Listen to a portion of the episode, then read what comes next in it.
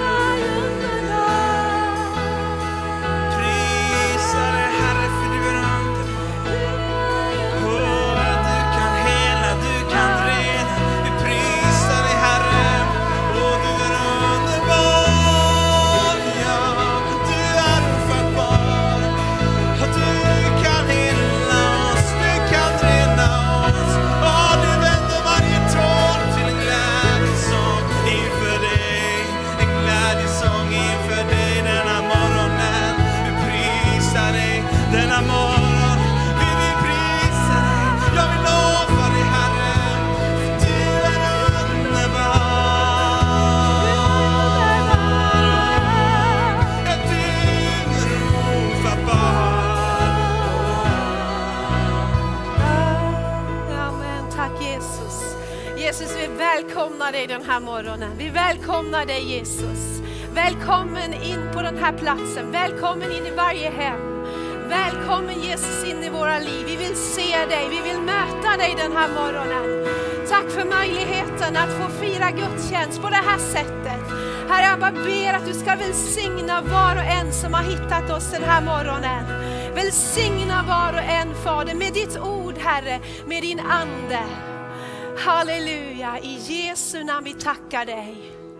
Tack Jesus, tack Jesus. Vi prisar dig och ger dig all ära den här morgonen.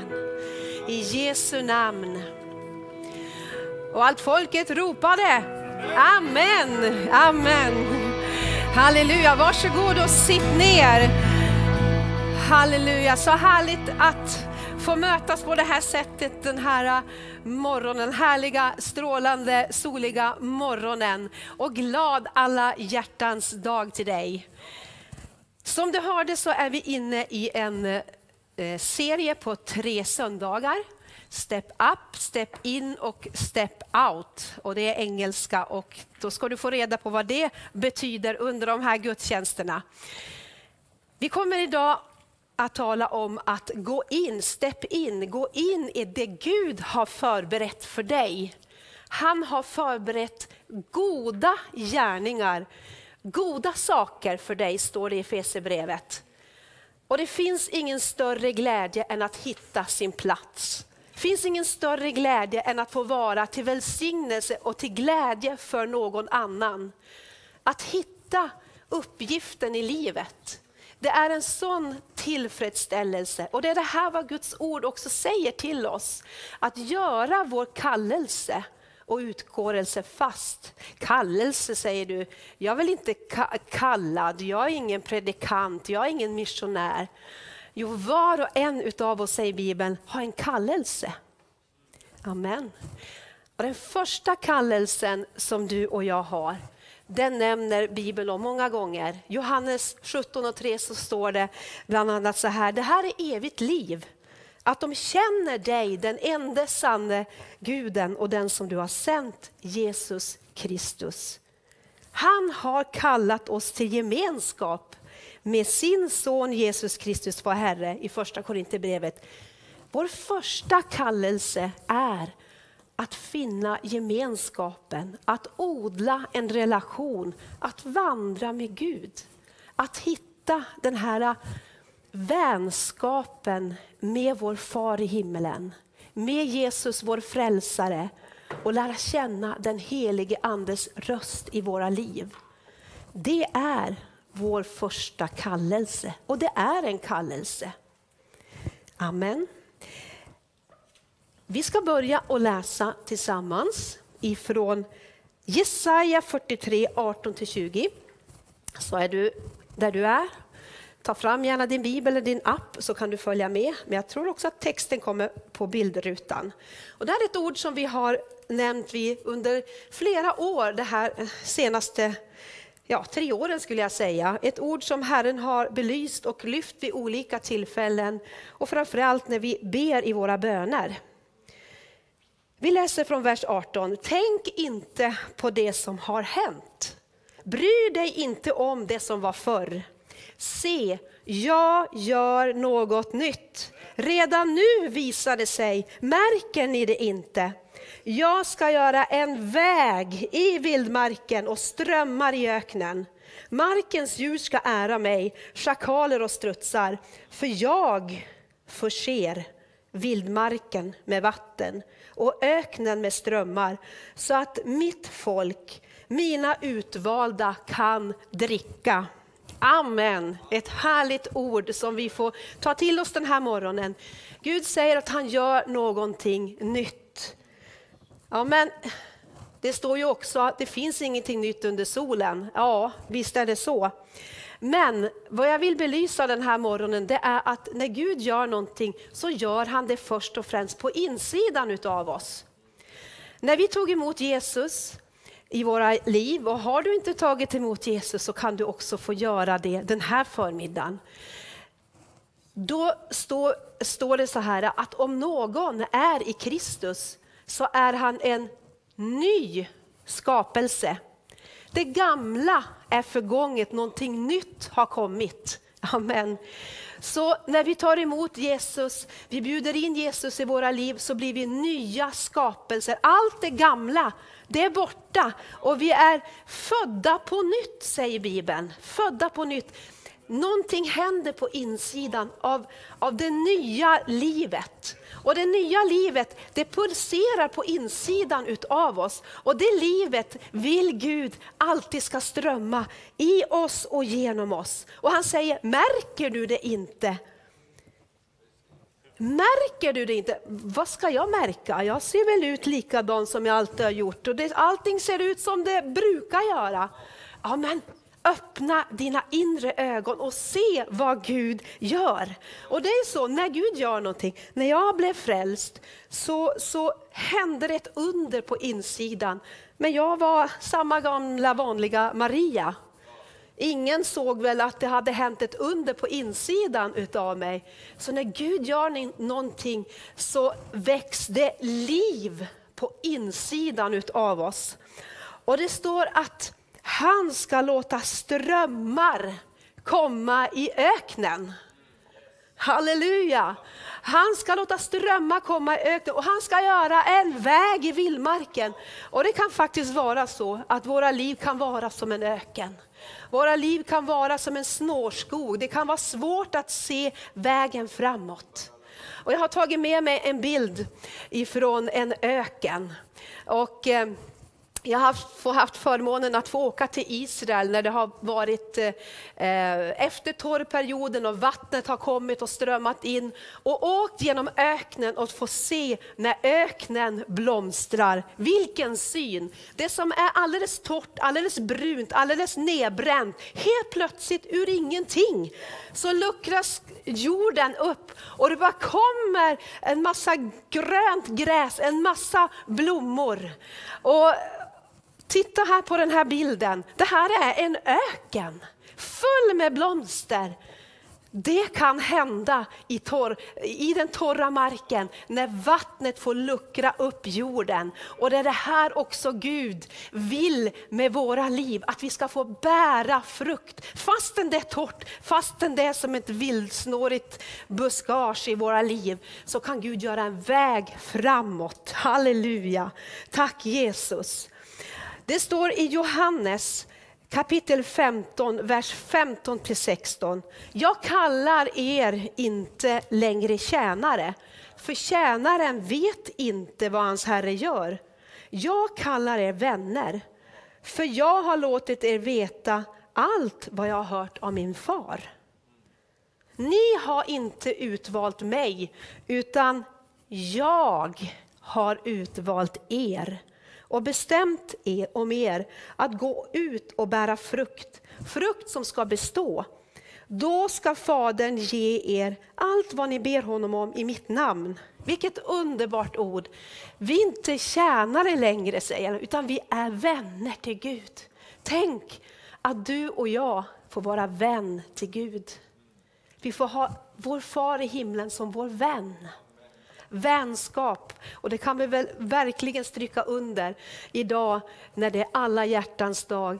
Vändagen, som man säger i Finland. Man är vän med någon. Och du får vara vän till Gud. Halleluja. Det är sån oerhört skillnad på att vara en tjänare och vara en vän. Och så säger han sen. Det är inte du som har valt mig, utan jag har valt ut dig. Jag har sett dig, jag har kallat dig. Jag har liksom, bland alla andra så har jag valt just dig. Just dig, för att du ska gå åstad och bära frukt. Frukt också som ska bestå. Halleluja. Hur ska man göra för att bära frukt? Ja, en god frukt kan man ju inte liksom konstruera eller sätta samman på något sätt. Utan god frukt mognar. Den växer när den får rätt miljö. Och förhoppningsvis så bär det mer och mer frukt. Där vi bodde förut så hade vi 13 äppelträd. Och de äppelträden var jättegamla. Och ju äldre de blev desto mer frukt bar de. Så till slut så var vi tvungna att liksom såga bort de här gamla grenarna. Och det bara växte ännu mera. Och jag tror att när vi följer Gud så kommer vi att få bära mer och mer frukt. Och vara till så stor välsignelse för vår omgivning. Jag tänkte att vi ska ta och läsa en viktig liknelse. Jesus, han talade ofta i olika liknelser. Och en liknelse som han verkligen lyfter och säger att om ni inte förstår den här liknelsen då förstår ni ingenting. Ungefär så sa han. Markus 4. Och vi ska läsa från vers 3. En såningsman gick ut för att så. När han sådde så föll en del vid vägen. Fåglarna kom och åt upp det. Och en del föll på stenig mark där det inte hade mycket mylla. Och det kom upp snabbt eftersom det inte hade djup jord. När solen steg så sveddes det eftersom det saknade rot och vissnade bort. Och en del föll bland tistlar och tistlarna sköt upp och kvävde det så att det inte gav någon skörd. Men en del föll i god jord och det sköt upp och växte och gav skörd 30-falt, 60-falt och 100-faldig skörd. Halleluja. Så här så visar Jesus i liknelsen att våra hjärtan är som en jordmån. Och det som sås är Guds ord. Och han tar upp hur våra liv kan se ut, hur våra hjärtan kan se ut i livet. Och jag tror vi alla kan känna igen oss i de här olika hjärtegrunderna som det så talas om här. Han talar först om det hårda hjärtat. Det var som en väg. Och jag vet inte om du har tänkt på det någon gång. När du går och promenerar på en väg. Det finns ju inte någonting som växer på en väg. Men så fort du går lite på sidan om så växer det massa ogräs. Därför där är jorden luckrad. Men på vägen den är stenhård. Och det står att det som våra hjärtan kan vara stenhårda. Så det, säden inte går ner där. Och så sen säger han och pratar om det ytliga hjärtat.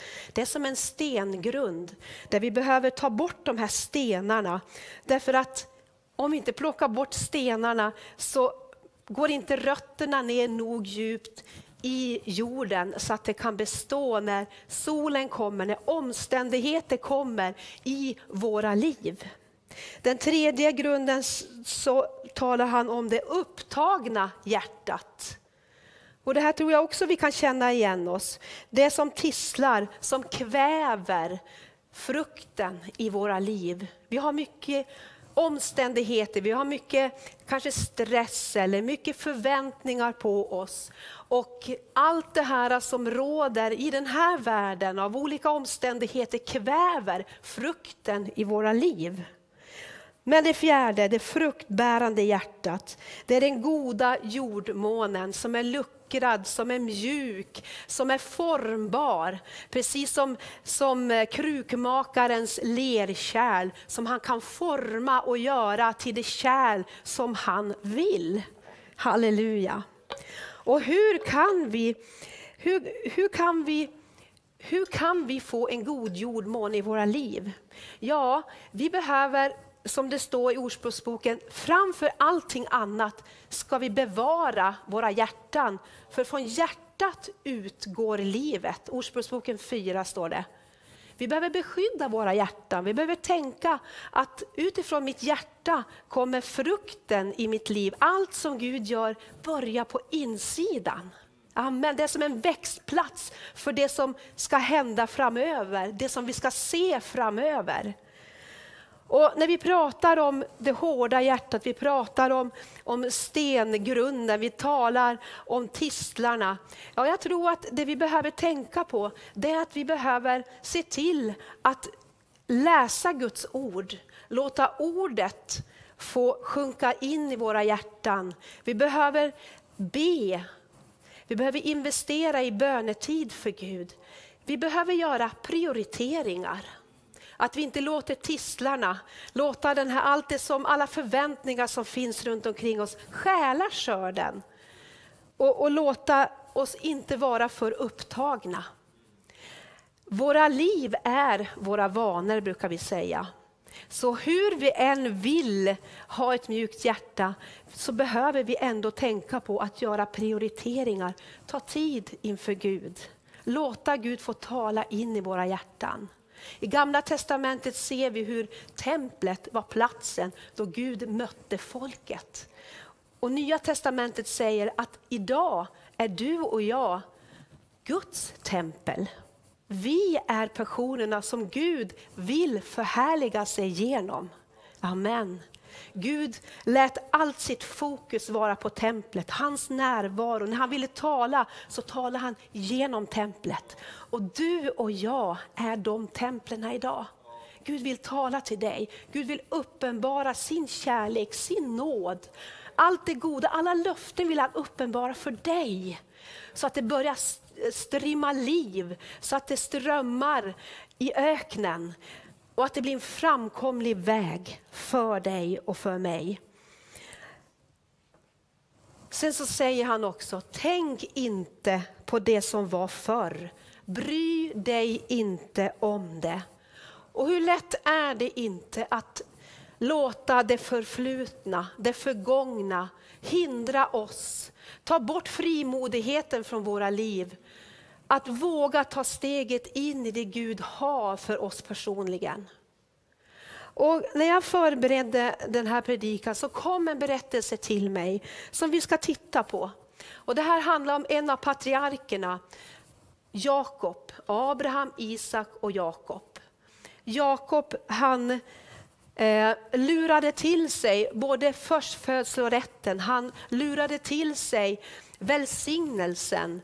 Han var tvungen att fly från sitt hem. Han blev mordhotad. Och sen så var han tvungen att jobba över 20 år för att få liksom sina fruar och så vidare. Sen valde han att vända åter till Israel och till sin familj. Och hela sitt liv hade han gått i sin egen kraft. Han hade sin egen agenda. Han visste löftena. Han visste att han skulle föra vidare välsignelsen. För det hade Gud sagt. Han visste att han hade Guds fokus på sitt liv. Och att han hade en uppgift. Men ändå så sprang han sin egen väg. Och gick i den mänskliga kraften. Och försökte på eget sätt hitta vägen in i välsignelsen. Men han misslyckades totalt. Och när vi kommer in i den här bibeltexten så ser vi ifrån första Moseboken 32 och från vers 22, och det ska jag läsa. Och nu är han på väg hem till Esau, hans bror, som han hade lurat så fullständigt.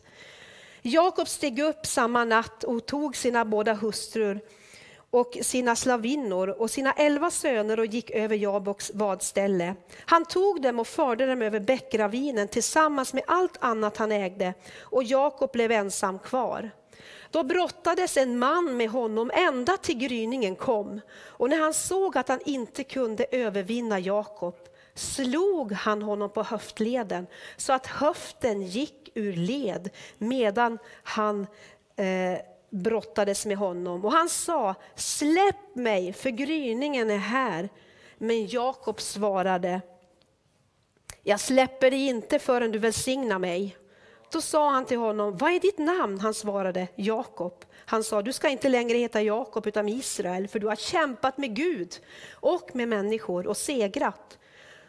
Och Jakob frågade, låt mig få veta ditt namn. Han svarade, varför frågar du efter mitt namn? Och han välsignade honom där. Jakob kallade platsen Peniel, för han tänkte, jag har sett Gud ansikte mot ansikte, och ändå har mitt liv skonats.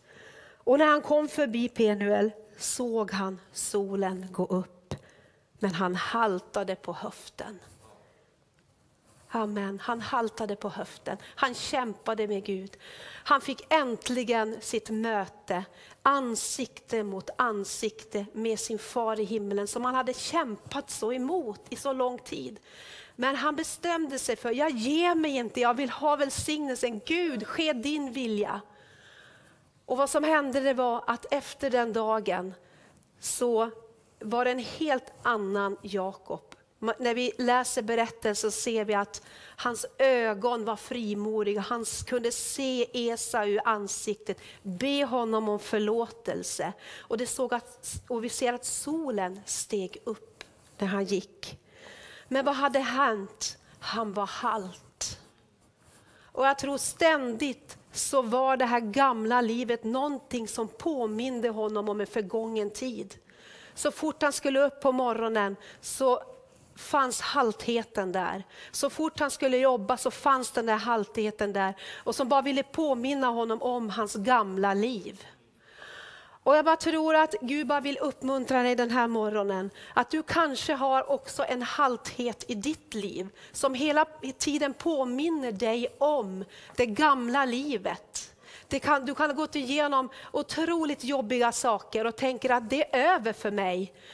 Hur ska jag kunna tjäna Gud? Men vet du vad?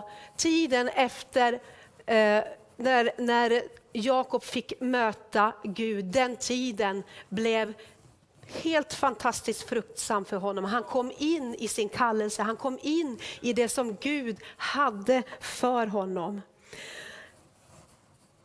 Vi kan läsa också ifrån Andra Korinthierbrevet 12:9 där det står så här. Min nåd är nog för dig, för min kraft fullkomnas i din svaghet.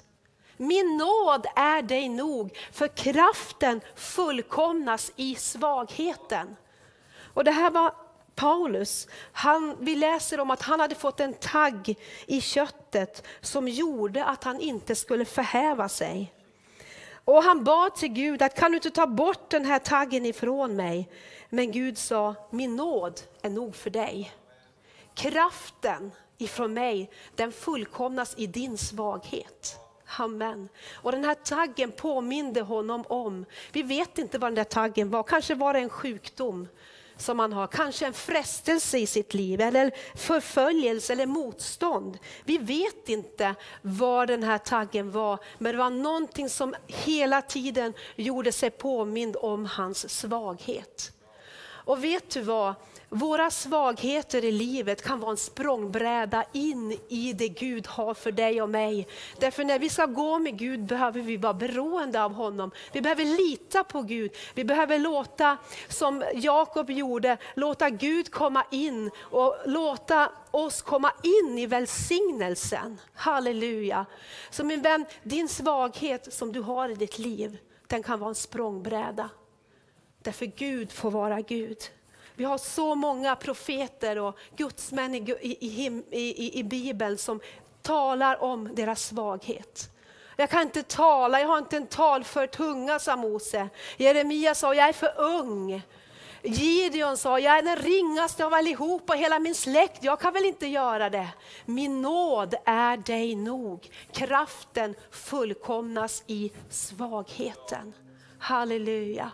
Halleluja. Tack Jesus. Tack Jesus. Halleluja. Tack Jesus. Jag såg på tvn den här veckan en fantastisk story. Handlade om Aron. Han gick igenom en operation då han var 9 år gammal. En canceroperation som gjorde att han kom i rullstol. Jättesvår tid.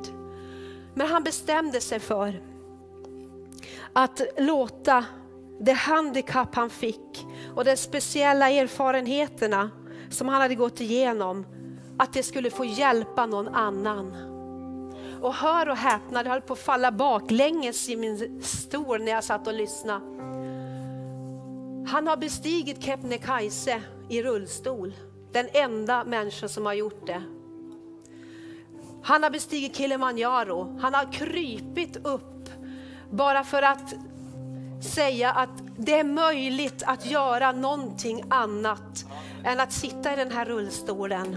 Han har armcyklat från Malmö till Paris. Och nu är han också på väg att ska cykla genom hela Sverige. Han har simmat över Ålands hav. Gjort massa konstiga grejer. Men det enda som han ville framföra, det var att med mina erfarenheter så kan jag hjälpa någon annan att se att det är möjligt, vilken omständighet vi än är i, så kan vi göra någonting för någon annan. Och han reser runt idag och bara ger sitt vittnesbörd om att det är möjligt. Fastän vi har en halthet i våra liv så vill Gud använda oss. Halleluja. Och jag har tagit med mig också en bild på en blomma. Du ska få se den här rutan. En tuff omständighet. Det kan se ut som att vi är i en klippa med lite jord. Men titta där. Det finns växtkraft. Säden som sås i ditt liv har kraft att tränga sig igenom motstånd. När Gud får komma in i ditt hjärta så finns det kraft att bara ta sig igenom sten, ta sig igenom hårda omständigheter. För det finns liv i Guds säd. Halleluja. Så jag bara tackar dig Fader för att du vill möta oss den här morgonen. Bara tacka dig Fader. Ta gärna och lägg din hand, om du känner dig bekväm med det, lägg din hand på ditt hjärta. Herre, vi bara ber. Om vi den här morgonen upplever att vi har gått vår egen väg, så ber vi Gud om förlåtelse. Herre, vi ber om rätt prioriteringar i våra liv. Vi ber Gud att du ska operera oss. Operera oss Herre i våra hjärtan. Ge oss ett nytt hjärta. Och kanske du är här och inte har tagit emot Jesus i ditt liv. Så bara öppna ditt hjärta. Han är här för dig just nu och vill ge dig ett nytt hjärta. Ett nytt hjärta som han gjorde i mitt liv. Tack Herre. Tack Herre.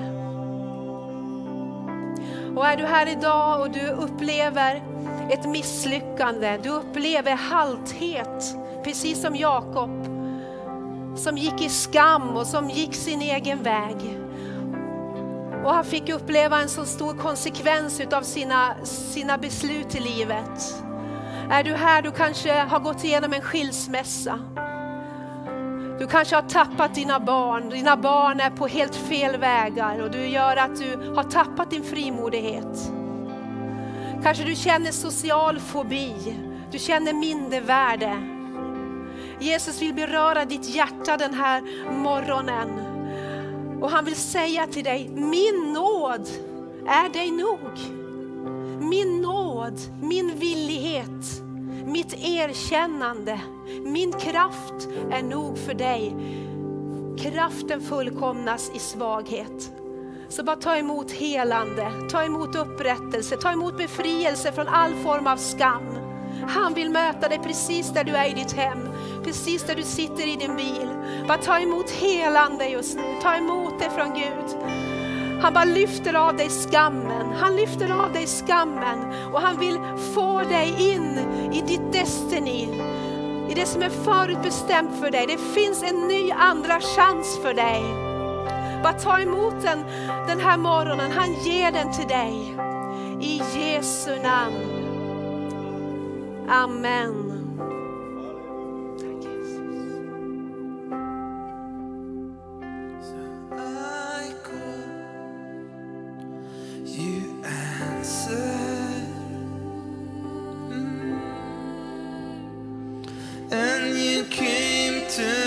Rescue and I wanna be